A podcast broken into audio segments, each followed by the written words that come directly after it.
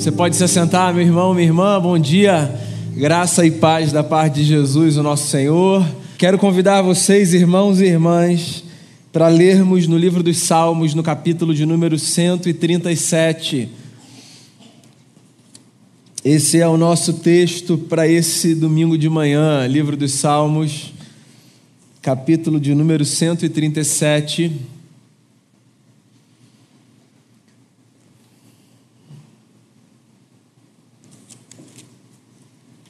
E diz assim a palavra do Senhor: Junto aos rios da Babilônia, nós nos sentamos e choramos com saudade de Sião. Ali nos salgueiros penduramos as nossas harpas. Ali os nossos captores pediam-nos canções e os nossos opressores exigiam canções alegres, dizendo: Cantem para nós uma das canções de Sião. Como poderíamos cantar as canções do Senhor numa terra estrangeira? Que a minha mão direita definhe, ó Jerusalém, se eu me esquecer de ti. Que a língua se me grude ao céu da boca, se eu não me lembrar de ti e não considerar Jerusalém a minha maior alegria. Lembra-te, Senhor, dos Edomitas e do que fizeram quando Jerusalém foi destruída, pois gritavam: arrasem-na, arrasem-na até os alicerces. Ó cidade de Babilônia destinada à destruição, feliz aquele que lhe retribuir o mal que você nos fez. Feliz aquele que pegar os seus filhos e os despedaçar contra a rocha. Palavra do Senhor. Você sabe que eu olho para um salmo como esse, eu fico me perguntando qual foi o critério utilizado por quem compilou essas orações e essas canções e fez exatamente essa seleção para o saltério bíblico. O livro dos Salmos é o livro das orações e das canções do povo de Israel. Obviamente, não todas as orações e não todas as canções foram parar aqui. Esse livro, se você conhece bem, é um livro que reúne 150 orações ou canções, como você quiser chamar. E eu olho para um salmo como esse, eu fico me perguntando qual critério foi utilizado para que essa oração, para que essa canção fosse escolhida para fazer parte desse grupo seleto de 150 textos que servem como símbolo da espiritualidade de um povo. Sabe por quê? Porque é fácil, por exemplo, a gente olhar para outros salmos da Bíblia, como Salmo 23, como Salmo 91, como Salmo 1, como Salmo 150 e tantos outros, e dizer ao final da leitura ou da canção dele: Amém assim seja. Agora, não sei se você acha difícil, mas eu, particularmente, acho muito difícil olhar para um salmo como esse, que eu acabei de ler, o Salmo 137, e no final, sobretudo sendo o último verso, o verso que é: Feliz aquele que pegar os seus filhos e os despedaçar contra a rocha, e dizer assim: Amém, Senhor. Eu gosto muito da honestidade dos salmos, da transparência dessas orações. Porque os salmos não são apenas canções de alegria. Os salmos formam uma espécie de raio-x da alma humana. No livro dos Salmos, a gente encontra orações, por exemplo, que expressam a celebração e a alegria de um povo, mas também orações que expressam a sua angústia, a sua dor. Há orações como essa, capazes de expressar a raiva de um povo. Se eu tivesse que dar um título para esse salmo, eu chamaria esse salmo de o Salmo do Desabafo. E eu escolhi esse salmo para o último domingo de manhã, pelo menos, na nossa celebração pública, já que a gente ainda tem o culto da noite e o culto do dia 31 virtual. Eu escolhi esse salmo para o último domingo, porque eu acho que num ano como esse, sobretudo, é muito bom a gente se lembrar que diante de Deus a gente pode desabafar. É bom que a Bíblia nos apresente uma canção como essa, que nos lembra a importância e o lugar do desabafo na nossa experiência de fé.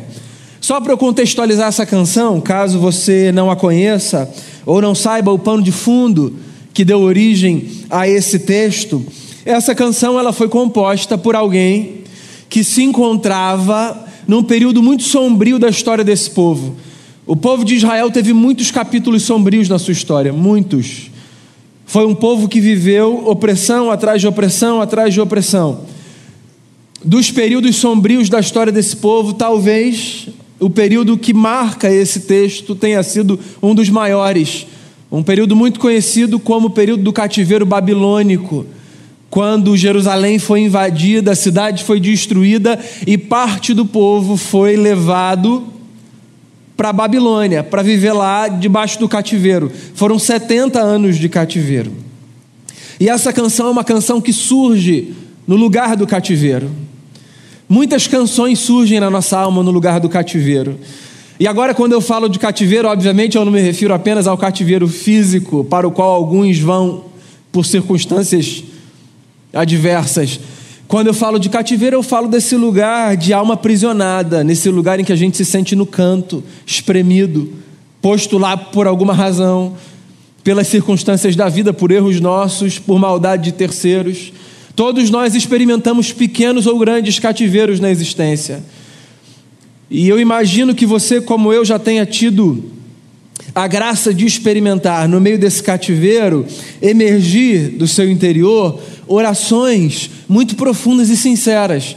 Às vezes doídas, difíceis de serem expressas, mas ainda assim orações que trouxeram para sua consciência elementos da sua alma que estavam adormecidos, que antes você não percebia não que eu acho que a gente deva celebrar a dor e a experiência do sofrimento, mas se tem um efeito colateral que essas experiências nos proporcionam, esse efeito é o efeito de fazer a gente perceber alguns aspectos da nossa alma, da nossa existência, que estavam adormecidos e que a gente não percebia antes. Pois então aqui está a oração do desespero de alguém que está longe da sua terra, longe do seu povo, vivendo debaixo de opressão, sem saber quantos dias terá pela frente mas que resolve dizer para Deus o que carrega dentro de si, sem protocolo, sem pensar nas palavras, simplesmente dizer para Deus o que está dentro de si. E aí a oração é assim: junto aos rios da Babilônia, nós nos sentamos e choramos com saudade de Sião. Às vezes na vida a gente só precisa disso, sentar e chorar. Não que eu recomende que você faça disso uma postura constante na vida, ou seja, que você escolha viver a sua vida sentado e chorando. Particularmente, eu não acho que essa seja a melhor das escolhas, porque a vida ela precisa ser vivida, nós somos lembrados disso o tempo todo. Não obstante, é muito importante que às vezes eu e você façamos uma pausa e choremos e nos sentemos é muito importante que às vezes a gente resista esse ritmo louco que diz que a gente não pode parar, que a gente tem que andar, que a gente não pode desacelerar. Eu acho que até por uma questão de sobrevivência, às vezes as pessoas querem nos empurrar o tempo todo para frente. Parar gera uma certa angústia nos outros que nos olham e dizem assim: você precisa continuar, não para, não desiste. Eu entendo o lugar dessa fala, eu já ofereci diversas vezes e já recebi tantas outras. Mas a verdade é que às vezes a gente precisa sim parar. Parar não como quem resolveu lançar uma âncora e ficar ali para todo sempre, mas parar, fazer uma pausa, estacionar, desacelerar. É um movimento importante na vida para a gente provocar as reflexões necessárias, para a gente descansar o corpo, para a gente descansar a mente. Então a oração começa com essa confissão: os dias da Babilônia estão ali, essa terra não é nossa e tudo que a gente fez foi sentar e chorar. Na verdade, o salmista faz algo além de sentar e chorar. Porque no verso 2 ele diz assim: Ali nos salgueiros nós penduramos as nossas harpas. O salmista é um poeta. E um dos instrumentos do poeta é o instrumento que tange, que faz música. As harpas faziam parte dos instrumentos tradicionais daquele povo, daquela gente, daquela cultura.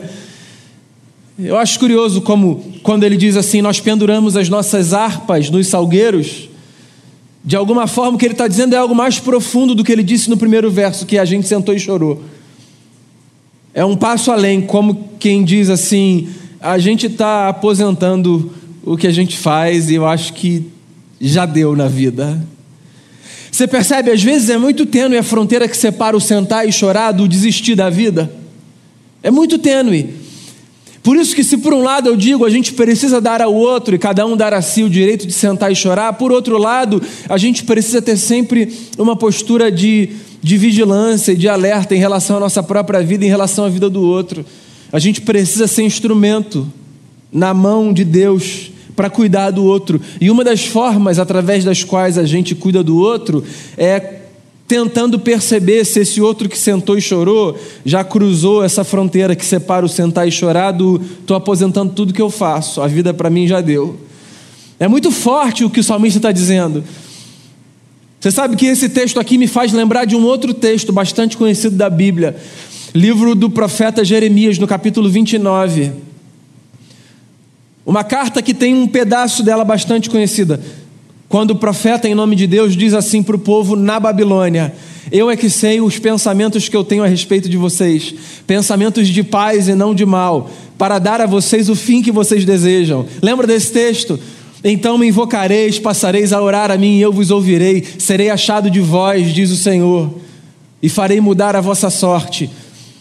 Esse texto é o meio para o final de um texto que começa assim: o profeta dizendo em nome do Senhor para o povo que estava na Babilônia: desfaçam as malas, tirem as harpas dos salgueiros, construam casas, casem-se, tenham filhos. Esse texto que a gente conhece, essa parte do capítulo 29, é a continuação de um texto que começa com Deus dizendo para o povo que estava no cativeiro assim: ó não parem de viver. Não parem de viver. Não pendurem os instrumentos. Não guardem a roupa na mala. Não estacionem. Como quem diz assim: vocês podem chorar, fazer luto, sofrer, mas a gente precisa continuar a viver. Às vezes na vida a gente precisa ser lembrado disso. Que por mais que a gente esteja num ano difícil, num tempo difícil, fazendo luto, chorando perda, encarando medo. A gente precisa continuar a viver com a esperança que o Evangelho nos traz. Por mais que às vezes a gente receba notícias difíceis que mudam a nossa agenda, a gente precisa sentar, chorar, respirar e continuar a viver. A nossa vida é um balanço entre esses dois movimentos, entre essas duas experiências. Portanto, o que quer que isso represente para você de forma simbólica, o começo desse salmo nos lembra que, se por um lado nós podemos sentar e chorar, porque esse é um direito nosso, e ninguém pode roubar o nosso direito às lágrimas, à dor e ao sofrimento, porque essa é uma das formas da gente reorganizar nossa estrutura e colocar para fora o que está lá dentro acumulado. Por outro lado, a gente precisa se lembrar que a gente não pode desistir da vida e que pendurar as armas de instrumento e de graça e de vida nas árvores as nossas armas de batalha, os nossos instrumentos com os quais nós vamos para essa guerra chamada vida, pendurar tudo isso não deve ser uma opção, porque Deus nos fez com toda a dificuldade que isso nos pede para continuarmos a caminhar e a marchar na história.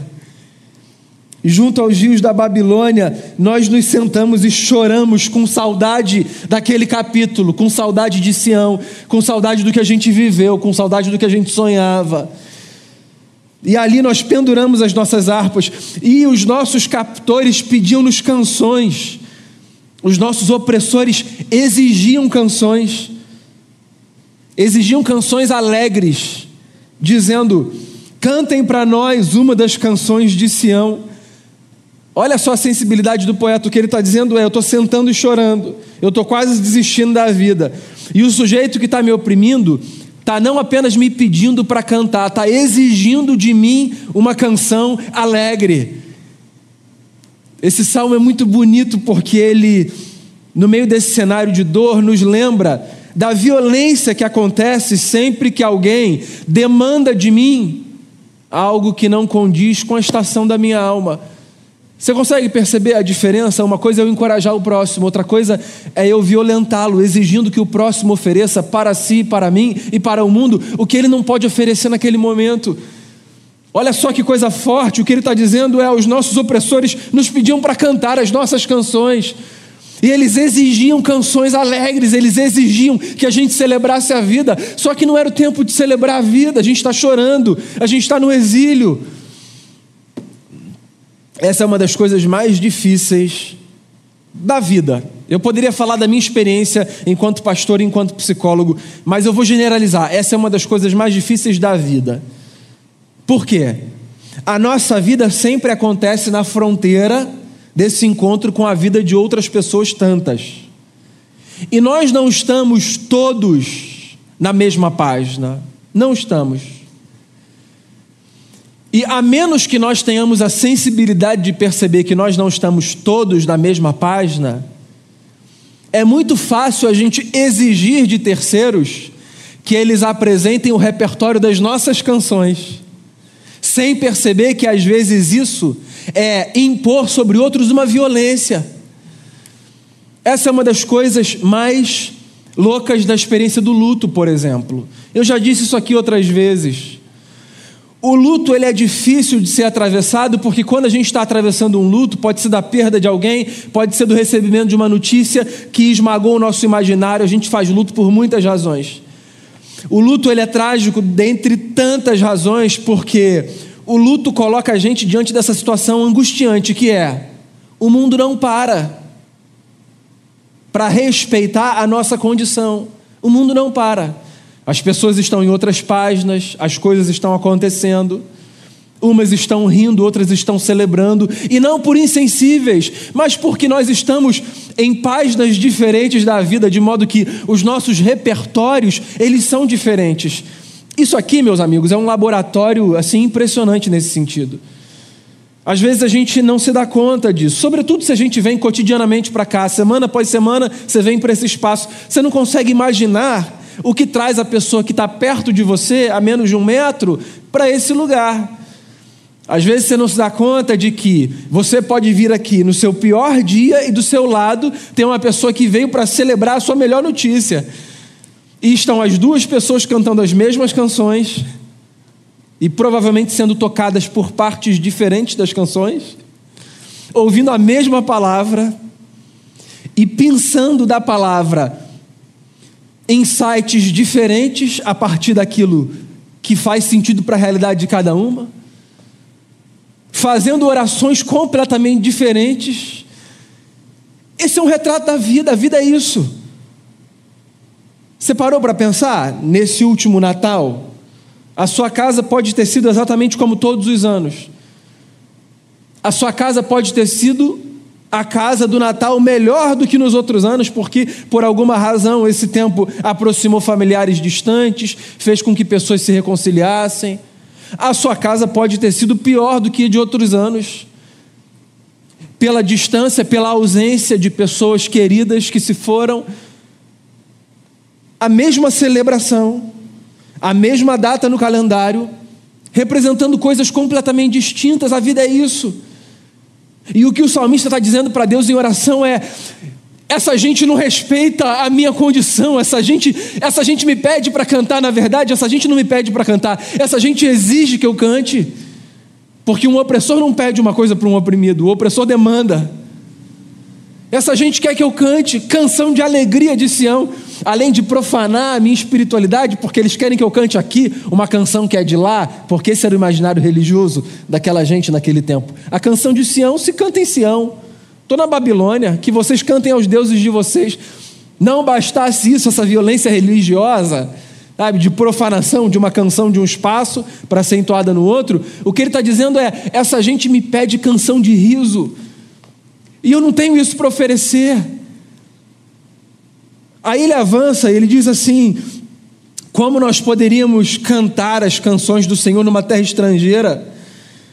Que a minha mão direita define, ó Jerusalém, se eu me esquecer de ti. Que a língua se me grude ao céu da boca, se eu não me lembrar de ti e não considerar Jerusalém a minha maior alegria. Tem mais uma coisa interessante aqui: esse sujeito que escreve o salmo, ele consegue desenhar a sua vida com uma fronteira que separa o sagrado do profano. Em outras palavras, o que ele está dizendo é: o que estão me pedindo é uma profanação. Essa fronteira é uma fronteira que precisa sempre estar tá desenhada na nossa, na nossa história, no chão da nossa história. Todo mundo aqui precisa ter consciência muito grande, muito clara, muito nítida do que separa o sagrado do profano na nossa vida. E para ajudar você, separar o sagrado do profano não significa separar o religioso do não religioso, tá? São duas esferas diferentes. Depois a gente conversa sobre isso. O que eu estou querendo é fazer você perceber que existem coisas na vida que são sagradas, ainda que não sejam talvez religiosas. E as coisas sagradas precisam sempre ser tratadas com a sacralidade que lhes é devida. E existem coisas que são profanas. E as coisas profanas precisam ser enxergadas como tal, sempre. De modo que, no que depender de mim, eu não me aproxime daquilo que é profano, daquilo que macula a vida, daquilo que empobrece a minha experiência. E também, no que depender de mim, eu alimente sempre aquilo que é sagrado. Sempre aquilo que é sagrado. O salmista está dizendo para Deus assim: esse povo está me pedindo para profanar o que é sagrado para mim. E eu faço essa pergunta para você: o que é sagrado para você? Vou fazer aqui mais uma recapitulação das experiências desse ano. Eu acho que dos efeitos colaterais positivos desse ano sombrio que se nos apresentou, talvez um dos maiores deles, pelo menos essa é a minha percepção, tenha sido uma consciência mais desenvolvida, se eu posso dizer assim, para a gente perceber o que é sagrado na nossa experiência. Acho que esse ano nos possibilitou enxergar o sagrado de forma ainda mais clara, porque o sagrado ele é sempre muito nebuloso, né? O sagrado, pensa na, na simbologia do templo do Antigo Testamento. O sagrado está sempre envolto na fumaça, está sempre, tá sempre é, separado de nós por uma cortina. Então tem o Santo dos Santos, tem uma cortina que separa, aí tem a fumaça, tem a nuvem, tem o fogo. Todas essas simbologias do Antigo Testamento, elas nos remetem exatamente a isso, né? Existe uma certa nebulosidade no sagrado. Mas esse ano fez com que a gente conseguisse colocar a cara para o lado de lá da cortina e enxergar o sagrado de forma um pouquinho mais clara. Esse ano fez a gente pensar na sacralidade das nossas relações, da nossa família, a sacralidade da vida das pessoas que a gente ama. A gente nunca quer perder quem a gente ama, mas nesse ano isso ficou ainda mais sensível dentro de cada um de nós. Por quê? Porque a experiência da possibilidade da perda fez isso, chegou aqui perto. E aí o que, que a gente fez? A gente despertou na nossa consciência para a sacralidade de algumas coisas que a gente já sabia serem sagradas, mas que por alguma razão agora ficaram assim mais nítidas diante da gente. A gente passou a cuidar mais das pessoas, recomendar mais que as pessoas se cuidassem. A gente passou a valorizar coisas que antes a gente não valorizava e a gente passou a desvalorizar coisas que antes tinham muito valor e que se mostraram nesse ano menos importantes. O que, que é isso na prática? dentro do que eu estou falando aqui nesse texto. Isso é reforçar essa linha que separa o sagrado do profano. Então o que o salmista está dizendo é: eles estão me pedindo para profanar o sagrado, mas, amigos e amigas, se tem uma coisa que a gente precisa preservar é o sagrado na nossa vida. Então, se o seu coração é sagrado, preserve o seu coração. Se a sua mente é sagrada, preserve a sua mente. Se a sua família é sagrada, preserve a sua família. Se as suas amizades são sagradas, preserve as suas amizades. O que quer que seja sagrado para você, preserve, preserve. E o salmista termina esse salmo dizendo uma das coisas mais assustadoras, mas mais verdadeiras que se passam no coração humano. Lembra-te, Senhor, dos edomitas e dos que fizeram e do que fizeram, perdão, quando Jerusalém foi destruída, eles gritavam: arrasem-na, arrasem-na até os alicerces. Ó cidade da Babilônia, destinada à destruição, feliz aquele que retribuir a você o mal que você nos fez. Feliz aquele que pegar os seus filhos e tacar a cabeça deles contra a parede com uma pedra. Alguém diz amém? Eu gosto desse trecho. Não porque ele incentiva a bestialidade ou alguma coisa do tipo, por mais que pareça. Você sabe por que eu gosto desse trecho?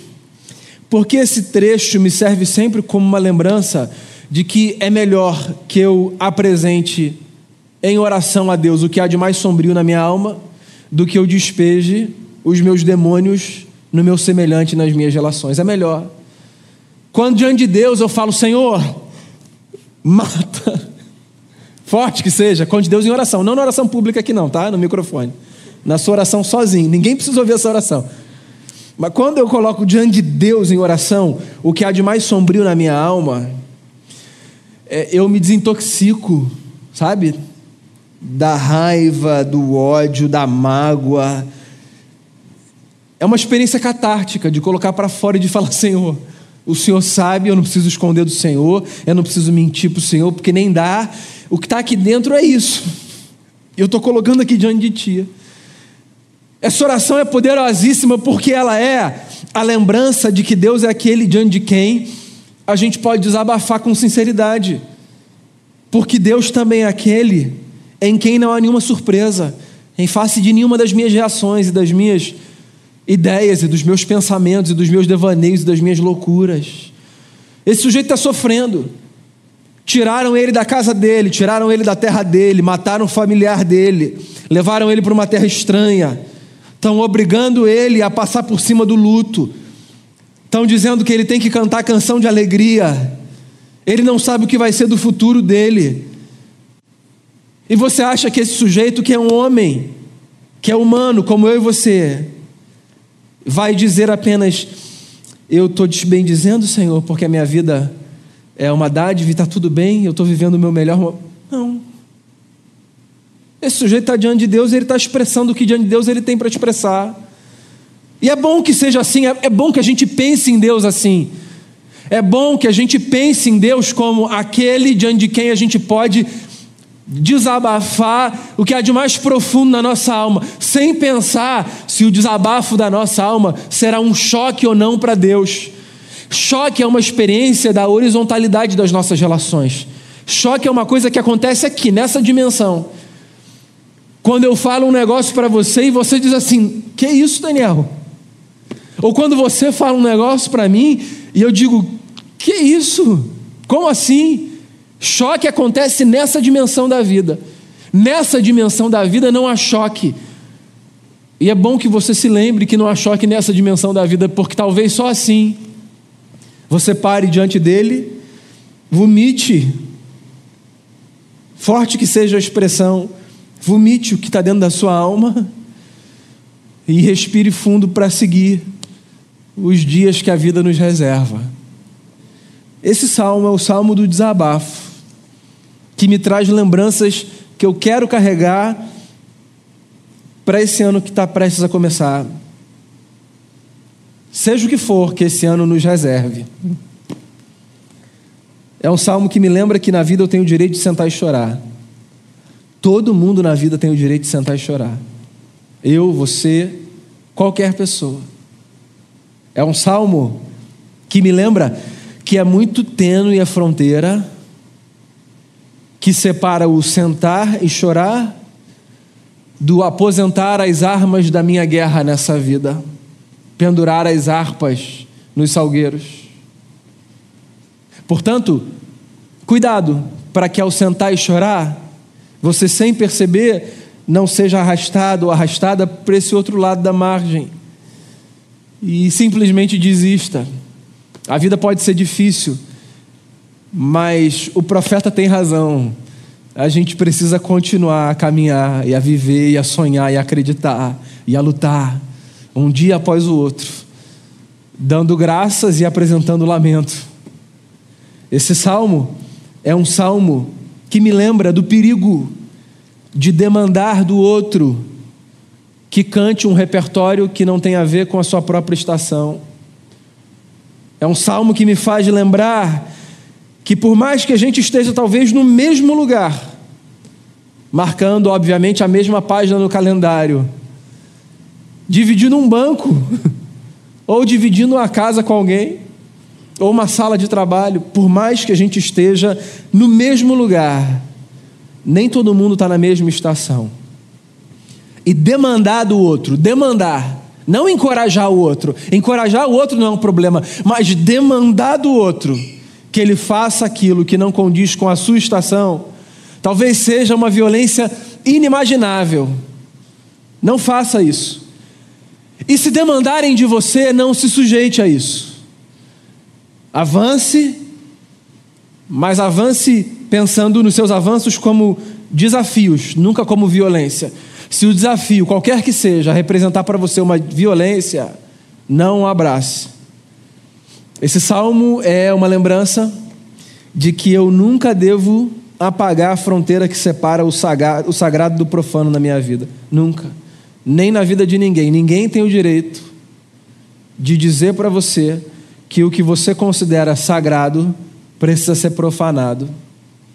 Preserve aquilo que é sagrado para você, com toda a sua força, com toda a sua energia, com todo o seu empenho.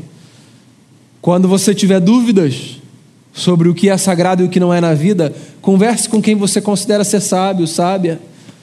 Partilhe o seu coração, as suas impressões.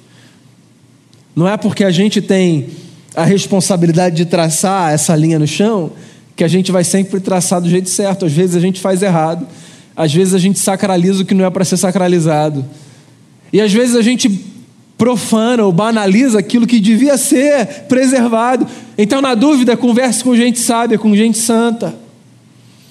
E esse salmo é também, e com isso eu fecho, a lembrança de que, porque Deus é o nosso amigo, nosso grande amigo, porque Jesus, como diz o apóstolo Paulo, Jesus reconciliou o mundo com o Pai e nos fez pertencer a uma grande família, porque Deus, como disse Paulo aos Romanos, é por nós e não contra nós.